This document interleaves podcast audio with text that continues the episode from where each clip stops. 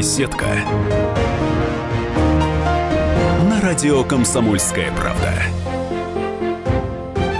Здравствуйте, мы в эфире радио «Комсомольская правда». Меня зовут Валентин Алфимов. Рядом со мной э, журналист комсомолки Евгений Коробкова. У нас сегодня в гостях Ольга Славникова, русская писательница, лауреат премии «Русский букер» 2006 года. Справка на радио «Комсомольская правда». Ольга Славникова родилась в Свердловске. В школьные годы учителя видели в ней будущего выдающегося математика. Девочка побеждала на олимпиадах республиканского уровня. Однако преподаватель русского языка и литературы сумела убедить Ольгу поступить на факультет журналистики Уральского госуниверситета. По его окончании она работала в журнале «Урал», а затем и сама стала писать. Повесть «Первокурсница» — дебютное произведение Славниковой, которое она попыталась напечатать в 1988 году. Однако из-за долгих проволочек и развала СССР повесть тогда так и не напечатали. Расстроившись, Ольга Александровна на некоторое время бросила писать и занялась мелкооптовой торговлей книгами. Правда, больших денег не заработала. Кстати, многие персонажи романа Славниковой «Один в зеркале» списаны ею из жизни именно того периода, а несколько лет спустя Ольга получила за роман премию журнала «Новый мир». Только в 1995 году Славникова снова погрузилась в мир творчества. Спустя два года она публикует свой первый большой роман под названием «Стрекоза, увеличенная до размеров собаки», в начале 21 века Ольга Славникова переехала в Москву и приступила к работе над романом с рабочим названием «Период». Фрагменты будущей книги Ольга Александровна публиковала в журналах, а когда работа была закончена, то писательница назвала книгу «2017». В 2006 за это произведение Ольга Славникова была удостоена премии «Русский букер». Но в творческой судьбе Славниковой не все просто и гладко. Ее новый роман «Легкая голова» вызвал негативную реакцию критиков. Им Ольга ответила риторическим вопросом. Все ли критики на самом деле читают то, что рецензируют?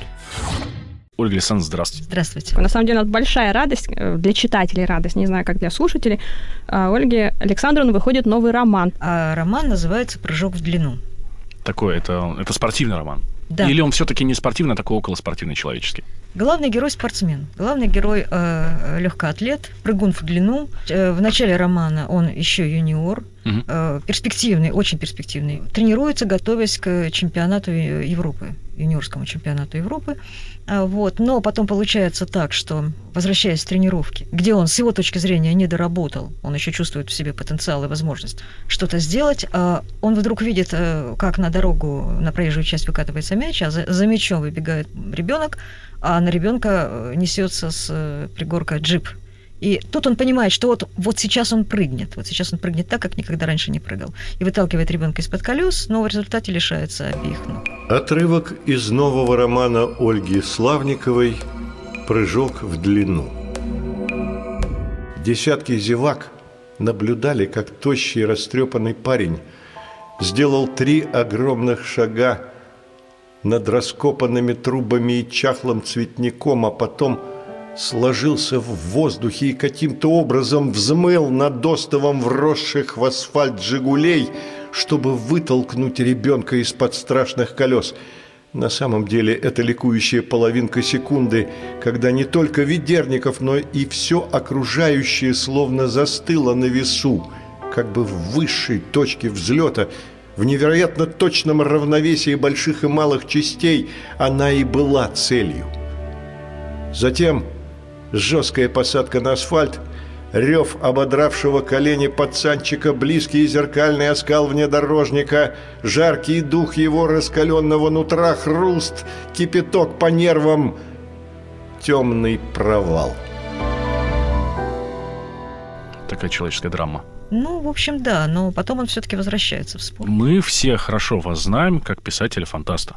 Фантаста? Да, вы много сделали для того, чтобы фантастическая литература вернулась в статус большой литературы. Ну, собственно говоря, что такое фантастика? Я до сих пор не понимаю, что это. То есть есть коммерческая фантастика, все серии боевая угу, фантастика, да. есть, э, ну, скажем так, социальная фантастика, собственно, 451 градус по Фаренгейту, что это? Фантастика. И в этом смысле, да, я фантаст. То есть у меня практически в каждом романе есть, э, ну, скажем так, некое фантастическое допущение. Одно и только одно. Ну, вот здесь, в прыжке в длину, много фантастики? Один элемент есть. Это некое свойство главного героя. Именно оно позволяет ему быть не совсем обычным спортсменом. Отрывок из нового романа Ольги Славниковой «Прыжок в длину». На следующий день, пока Ведерников, туго накачанный лекарствами, плавал в безвидной области, где не нужны никакие ноги, сосредоточенный и страшный дядя Саня несколько раз промерил расстояние между затоптанной плахой и пятном сварившейся крови на проезжей части.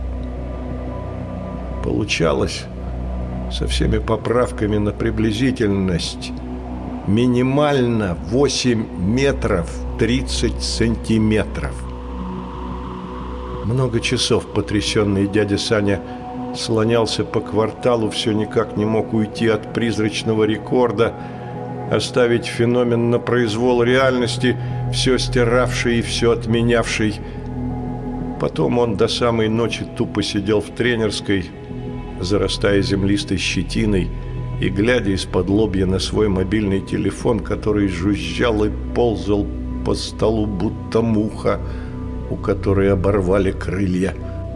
Это дяде Сане пытались сообщить, что левую ступню спортсмена, к сожалению, тоже не удастся спасти. Ну, то есть это получается не просто э, роман о человеке с ограниченными возможностями, это все-таки соединение фантастического происходит там, где эти люди с ограниченными возможностями становятся суперлюдьми. Ну, в общем, да. В общем, да. А, понимаете, когда я писала этот роман, я изучала современные технологии протезирования. И, вы знаете, в общем, перспектива киборгизации человеческого организма, она вполне э, реальна. Опять-таки, тут выдумывать ничего не надо. Тут фантастика, да, это, называется... уже, это уже сегодняшний день. Да, фантастика, которая сегодняшний или, в крайнем случае, завтрашний день. Вы э, пишете об этом, потому что вы думаете, вы считаете, вы предвидите, что рано или поздно люди это смогут делать, или просто придумываете? Знаете, я недавно подверглась серьезной атаке в Фейсбуке по поводу э, событий 12 июня. Многие сказали, что вот Славникова написала, а вот теперь вот это происходит. Знаете, парад реконструкторов, с которого начинаются беспорядки. Угу. Я не знаю, поверьте, я не знаю. Предвидение это или это чистая фантазия. Не, это ведь не происходит так. Вот Славникова садится и говорит, а, а дай-ка я сейчас придумаю что-нибудь крутое. Угу. Ситуация возникает в подсознании, бывает на поверхности, обрастает подробностями. Герои начинают двигаться, начинают жить, возникает сюжет. Это не головное, оно просто приходит и все. Ну, когда вы пишете, мне кажется, вы могли бы стать гениальным режиссером, потому что то, как вы видите, не видит никто. Я могла бы стать не режиссером, я могла бы стать оператором. Видеть через камеру какие-то очень, э, ну, важные для, для фильма вещи, да, это могло бы быть, у меня получиться. Но поскольку у меня жизнь одна, вот. А роман, допустим, средний роман это три года. И чем романист отличается от человека, который ну, живет по-другому? Он точно знает, как коротка жизнь. Потому что за жизнь можно написать ну, полтора десятка книг, ну два. А дальше все. Вот есть замыслы, которые уже переходят за пределы моей земной жизни. Сколько бы я ни прожила, я просто не успею. А зачем при этом вы занимаетесь, зная, что жизнь так коротка, и тратите свою жизнь на какие-то окрестные дела? Ну, я имею в виду вот ту же премию «Дебют», там, занятия с молодыми авторами, многие из которых, ну, естественно, писателями не станут, и такая вот гуманитарная помощь инвалидам? Они не инвалиды. Это, во-первых. Во-вторых, э, каждый человек обладает не одним талантом. Мы сейчас говорили о том, что я могла бы стать оператором, но я, помимо того, что я писатель, я еще и литературный педагог. И поверьте мне, те, с кем я занимаюсь, те, с кем я работала в дебюте, с кем, те, с кем я сейчас занимаюсь в мастерских, они не инвалиды. Это просто люди, а, у которых а, по ряду жизненных обстоятельств писательские способности ушли а, в подкорку. Они латентно существуют, понимаете, они задавлены жизнью. Ни один гонорар за книгу не дает возможности написать следующую книгу, даже если ты один без семьи и живешь, ну, просто предельно скромно, понимаете. То есть воспроизводство книги не обеспечивается. Я э, своим э, ученикам говорю так, вы будете заниматься этим бесплатно, находите счастье в самом процессе. А это для вас так же важно, как создание собственных произведений?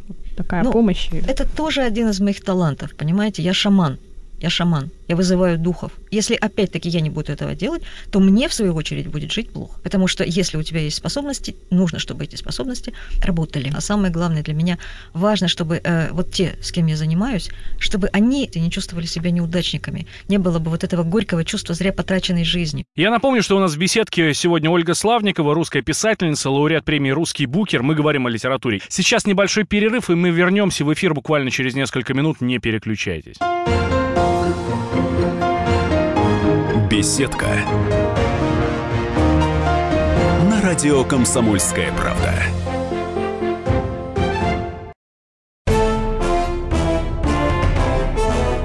Товарищи солдаты и офицеры российской армии. Полковник Баронец разрешает обратиться. Звоните и задавайте накопившиеся вопросы. Угроза НАТО, жилье для военнослужащих и перевооружение России.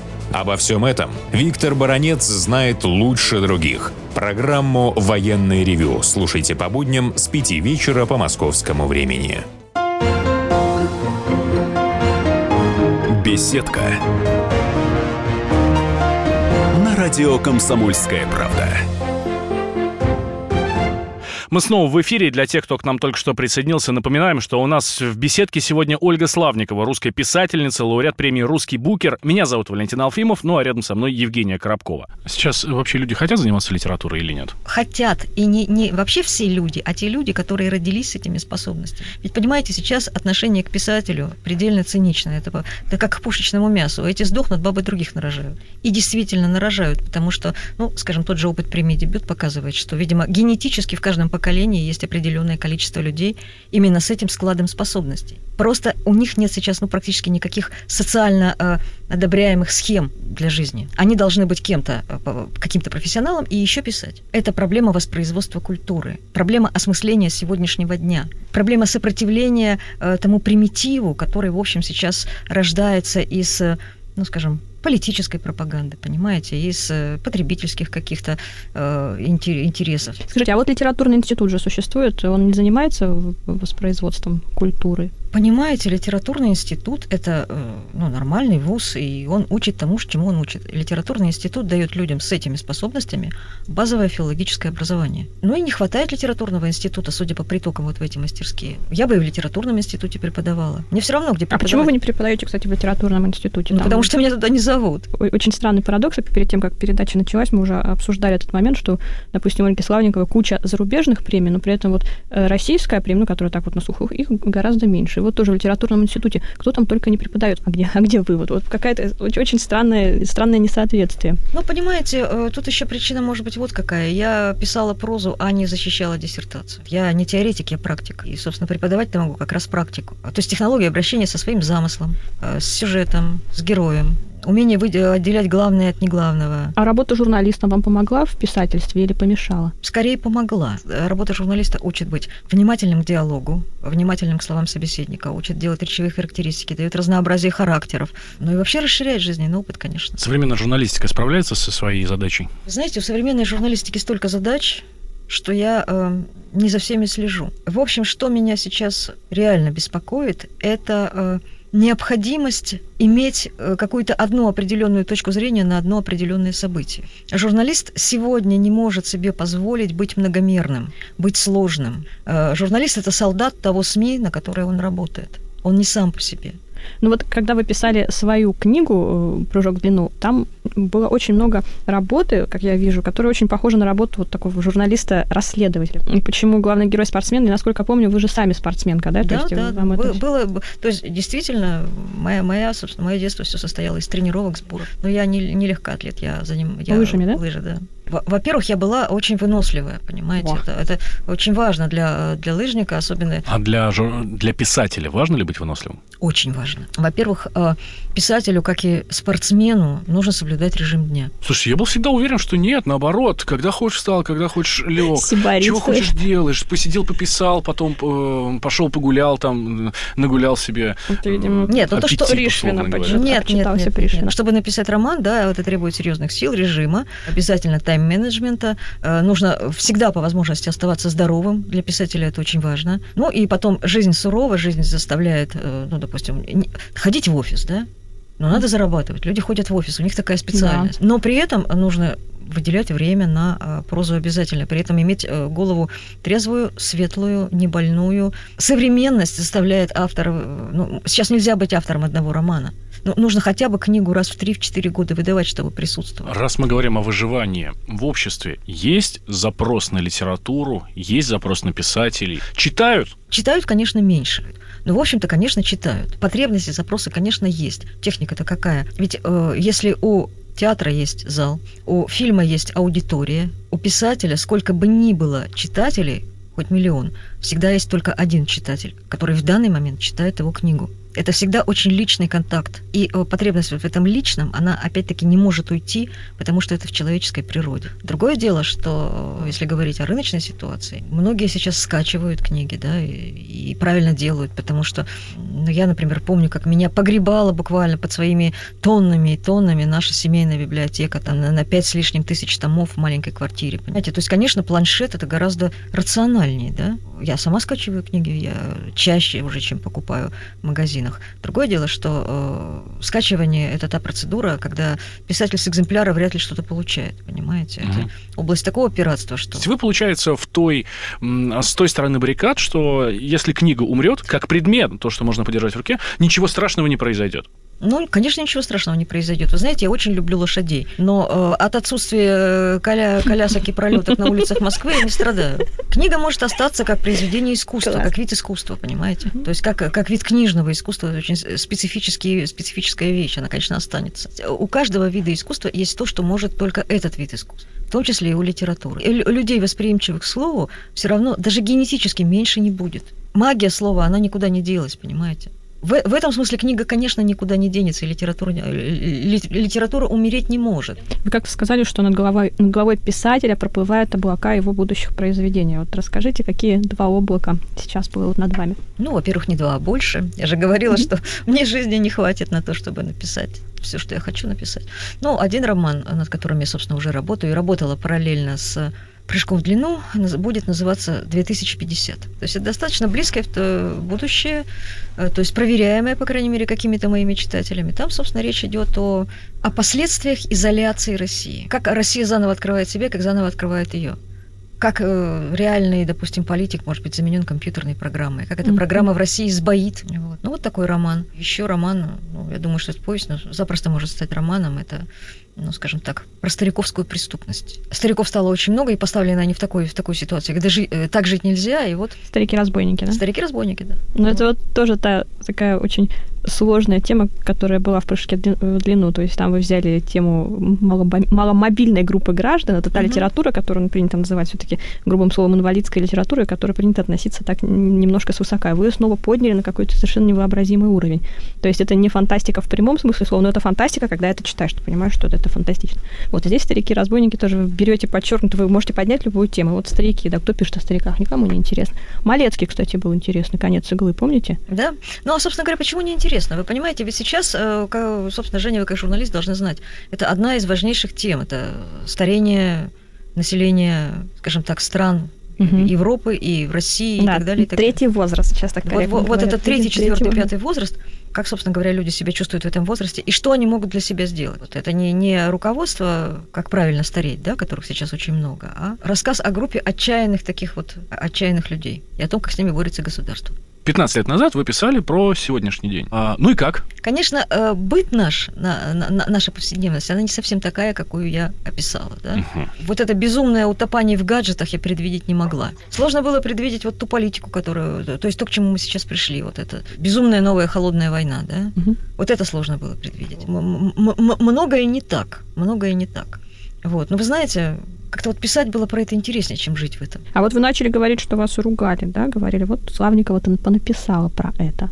Ну, понимаете, у всех, у всех свои, свои темпы восприятия. Есть люди, есть читатели, у которых есть привычка к э, быстрому поглощению книги к скоростному чтению. Угу. Читатели, которые, допустим, предполагают прочесть книгу в 200 страниц за один вечер, и вдруг они натыкаются на текст, который не позволяет себе читать с такой скоростью. Вот. Они э, э, буквально слепнут, то есть они не воспринимают, они не могут преодолеть вот это поверхностное натяжение фразы, да, и, и углубиться в, в текст. Когда они, пролистнув дальше, обнаруживают, что и, и дальше, дальше то же самое, да, они откладывают книги, книгу и говорят, ну да, вот понаписала, надо же и не лень ей было. Вот. Какая трудолюбивая, говорят, это лучший комплимент, который они мне способны отпустить. Ну, да, ну, извините, я так пишу. Ну, должно ли государство помогать литературе, нашей русской литературе? Конечно, должно. В конце концов, оно собирает налоги со всех людей, из читателей в том числе. Из писателей тоже, кстати. Вот. Конечно, это надо делать. А, то есть, э, что надо делать прежде всего? Нужно давать гранты на э, э, издание книг некоммерческих. То есть должны быть целые серии книг, которые изданы на гранты. И гранты эти должны быть серьезными и включать в себя, э, в том числе, и серьезный гонорар автору. Не а, обусловленный э, тиражом, э, который будет продан. Во-вторых, необходимы гранты на то, чтобы писатель мог закончить текст. Вот я об этом много говорила и повторяю, когда у писателя написано две трети, ему нужен последний рывок, и он должен быть абсолютно свободен, чтобы он год мог прожить скромно, но закончить свой, свой, свой текст. Вот на этом. Ну, чтобы он не думал, э, чем забить себе желудок, чтобы не умереть завтра. Да? да, чтобы, понимаете, чтобы вот это на мозги ему не капало, чтобы он был свободен. Вот это необходимо. Да, это нужно делать. А жду ли я этого от государства? Да не особенно, понимаете. Я думаю, что Отношение к писателям как было циничным, так оно циничными останется на том же уровне. Но существует частный бизнес, все равно есть люди э, состоятельные, и, в общем, какую-то свою социальную ответственность они могли бы вот так проявить. Ну, например, хотя бы, э, чтобы мастерские не были платными, учеба в литературном институте не была платной, имейте своих стипендиатов в литературном институте, одного-двух. Имейте свою премию по типу премии «Дебют», потому что все-таки, Ольга, ну, тут, наверное, надо сказать, что всех писателей, которые находили вы, потом эти писатели вот сделали наше будущее на, который, на, на короткое время, да, то есть они получали там Букера, большую книгу, еще что-то, то есть это все были ваши находки. Спасибо большое, Ольга, Ольга Александровна, что к нам пришли. Я напомню, что у нас в гостях была Ольга Славникова, русская писательница, лауреат премии «Русский Букер» 2006 года, координатор премии «Дебют», угу. человек, который учит молодых писателей и выпускает их в свет, взращивает и, буквально и сам, подожди, и сам пишет. Безусловно, безусловно. А, еще раз, Ольга Александровна, спасибо большое, что к нам пришли. Евгения Коробкова, Валентин Алфимов. Это радио «Комсомольская правда». Спасибо. Беседка. Радио «Комсомольская правда».